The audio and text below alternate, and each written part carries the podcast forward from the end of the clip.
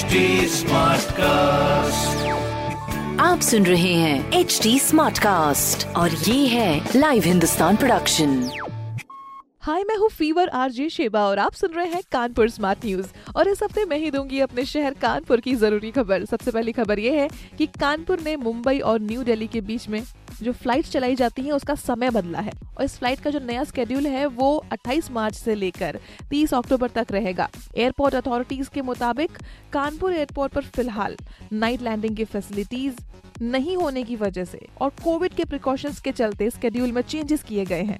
इसी के साथ अगली खबर यह है कि लखनऊ कानपुर एक्सप्रेसवे के कंस्ट्रक्शन के लिए 470 हेक्टेयर में से 409 हेक्टेयर के लैंड एक्विजिशन का जो काम है वो पूरा हो चुका है, जिसके बाद में सितंबर से इसके कंस्ट्रक्शन की शुरुआत की उम्मीद की जा सकती है। अगली खबर यह है कि इंटीग्रेटेड ट्रैफ़िक मैनेजमेंट के तहत शहर के 26 चौराहों पर ई चलान की जो व्यवस्था है, उसको किया गया है। साथ ही इन जगहों पर जीब्रा क्रॉसिंग स्टॉप लाइन और साइन बोर्ड को दुरुस्त करने के लिए ऑफिसर्स की बैठक हुई है, जबकि बाकी चौराहों पर सिस्टम लगाने का जो आदेश है, वो भी दे दिया गया है।